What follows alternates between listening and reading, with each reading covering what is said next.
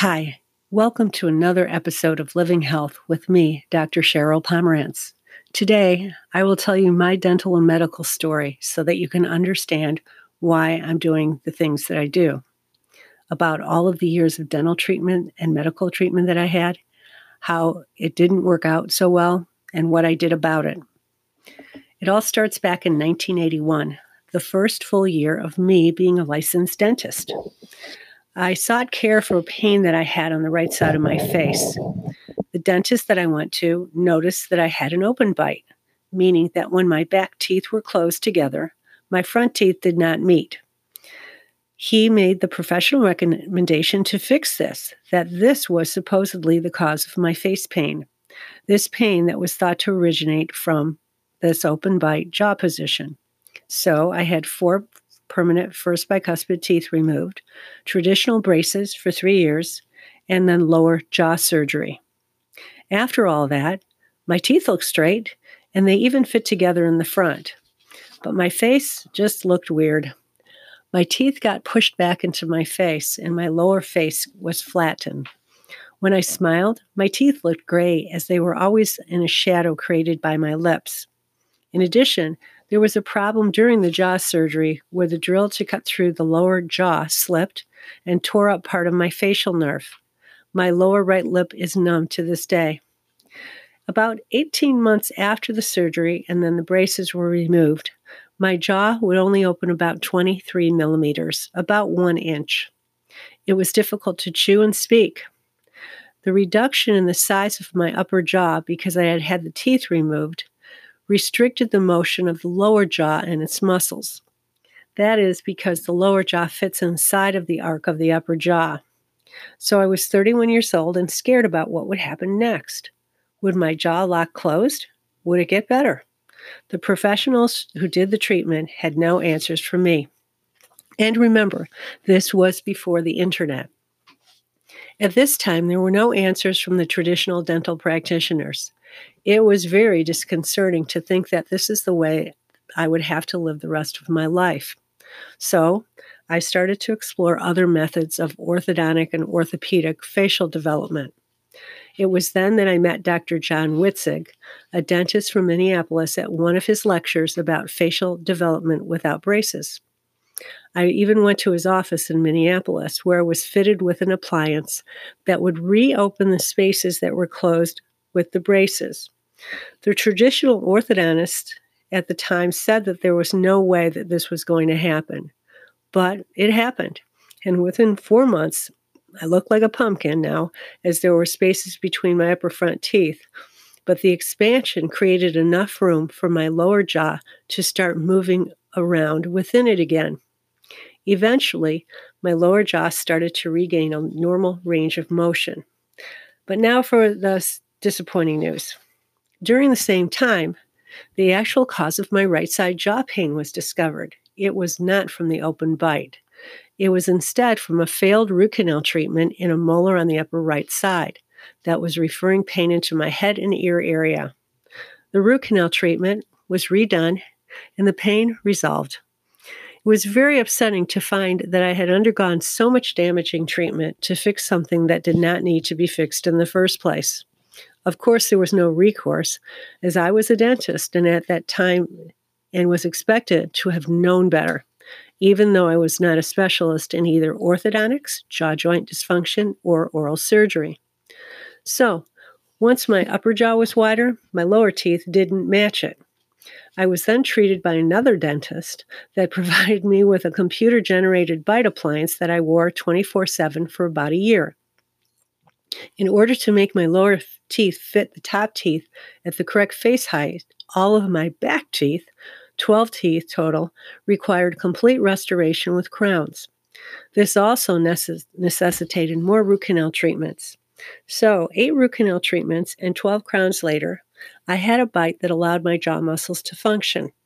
However, because of the final positioning, there was always stress whenever I chewed, making it difficult to chew with my molars. Because of this lack of use, lack of exercising of my jaw muscles, over the years, my face, lower face, melted away. When I asked other dental specialists about this, they called it something like auto rotation without any ability to explain what that meant. My lips developed smoker's lines in my mid 30s, even though I never smoked. This was due to the loss of lip support because my front teeth were angled into my face, even after all of the secondary care to regain space. Over the years, I tried more expansion devices and even clear aligners, which are not very effective for full tooth movement, just to try to move my front teeth out. I was limited to clear aligners because the roots of my front teeth were shortened and damaged during the original orthodontic treatment. And putting braces on these teeth might actually result in loss. Tooth loss, not a good look for a dentist. In the meantime, we now know that the cause of the original open bite, remember that? That was thought to be the source of my jaw pain issues was actually the mouth breathing habit that I had had since childhood. There was little or no breastfeeding in my life as I was adopted at about six weeks old. And breastfeeding is what helps to develop the face and develop nasal breathing. And then I was a thumb sucker until about age seven. And then, unfortunately, I was hit in the middle of my face with a baseball bat playing baseball when I was seven. My nose was broken, but remember, back then, if it stopped bleeding, you were good to go. The right side of my nose ended up being blocked for breathing. My mouth became my go to, and I can still remember my mother telling me to close my mouth. No one understood the importance of nasal breathing. My mother just told me that an open mouth looked bad. No one understood that once you start mouth breathing, it is the most difficult habit to break. Then another baseball nose mishap at age 11 resulted in a trip to a plastic surgeon. He asked me when I broke my nose the first time. He was able to snap it back into position with the understanding that I would need it straightened out as a teenager. Still, no one questioned how I was breathing. So I had my nose realigned and the right side opened up at age 17. After that procedure, all I can remember is that my nose was packed and I had to breathe through my mouth. I even had to learn how to cough and sneeze through my mouth.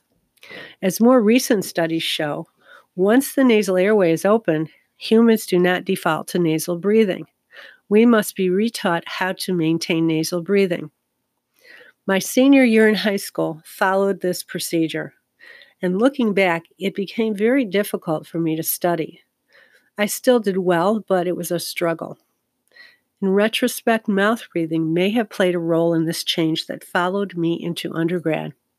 My grade point in undergrad was not up to my expectations. I never felt centered. Fortunately, this is when I started running.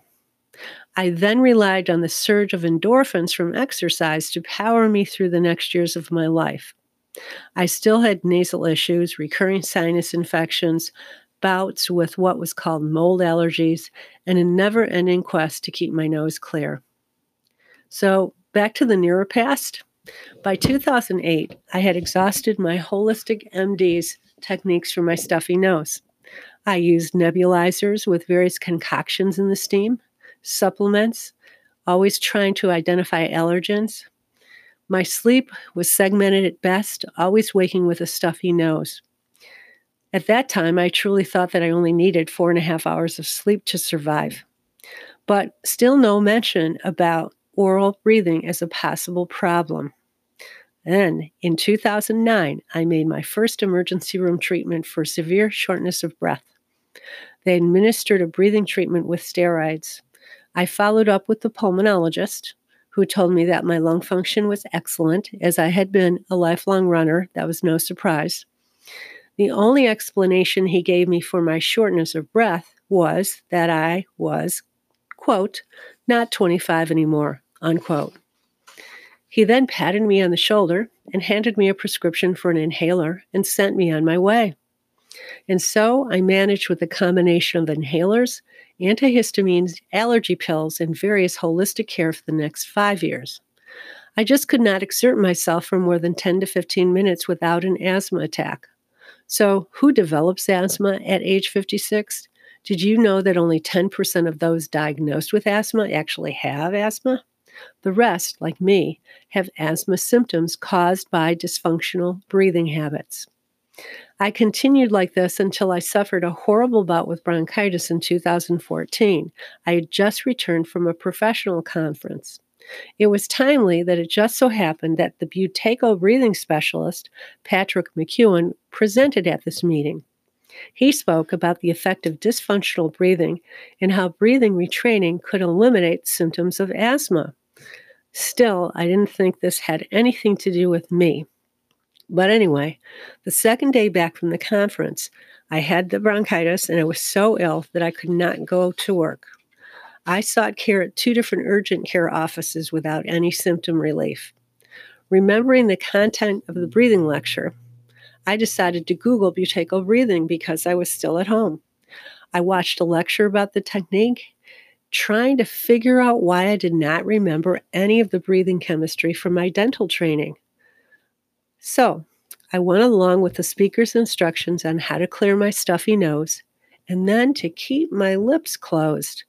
That turned out to be harder to do. But within 15 minutes of doing these two things, my breathing started to become less labored. The need for the inhaler stretched to hours. The first night was hard to sleep through because it was hard to keep my lips closed, and I had not yet been introduced to lip taping.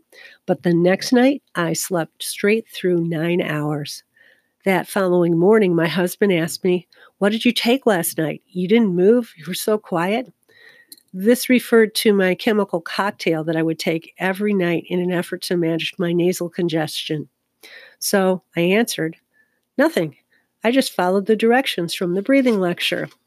It was then that I realized the importance of correct nasal breathing habits.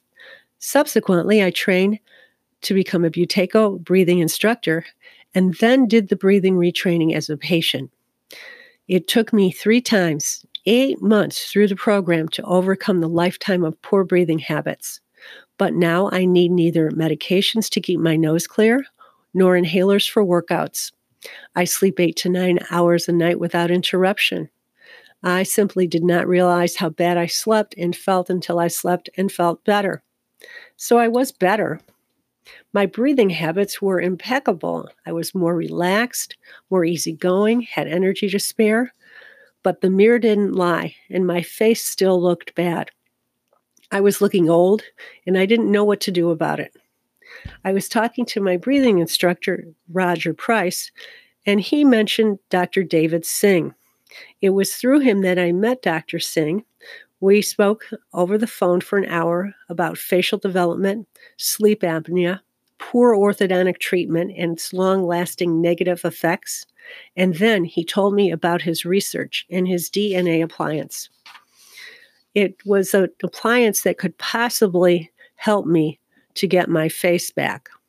I wanted to participate in his training in 2017, but I had had other obligations arranged and was unable to do so. But then in April of 2018, I actually met Dr. Singh in person at a conference. It was then that I made the commitment to learn about the DNA protocol. This appliance can remodel the mid face, actually change the shape of the inside of your mid face and nasal airway, and it utilizes the stem cell capabilities of the periodontal ligaments of the teeth. That's the area where the fibers hold the teeth into the bone. It is gentle and harmonious with physio- physiology, non surgical, non pharmaceutical. Once the midfacial structures start to open and remodel, so does the upper airway, as well as the space above for the sphenoid bone. The sphenoid bone is a bone that we don't talk about often, but is the axis or foundation for the entire head when the actions of breathing and chewing initiate minute movement of skull plates. The entire nervous system changes because of the improvements in blood flow and cerebral spinal fluid as the sphenoid bone and its attachments are able to move into a more symmetrical position. I participated in DNA certification training in June of 2018, and I went on to become my own first patient. I have been using my DNA appliance since August 2018. Within the first two adjustments, it felt like there were air hoses inserted in my face. My molars started to work together so that I could start to chew with them for the first time in over 30 years. every day I would wake up feeling even so much better than, than I did before. Again, I did not realize how bad I was feeling until I started to feel so good every day. There's a new surprise every day with DNA. The front upper tooth that was loose after my original orthodontic treatment has tightened up because of the bone remodeling. My friends notice that my smile is wider. I notice that I articulate my words so much better and easier. In the air, wow, I had never felt how cool air was when it entered the nose, and then how it feels so warm on the exhale until now. I'm about halfway through my DNA appliance therapy, but I'll keep you posted on its progress. So it's all of this that I decided that educating patients and the public at large about facial structure, upper airway, and breathing habits would help prevent them from experiencing the dental and medical hardships that I did. And this is why I have persisted with my education and integration of alternative care into my dental dental practice to reach optimal health. Visit my website, www.pomerancedentalcare.com, for more information about how to improve your health through integrative dental care. This can help you breathe new life into every day. Thank you.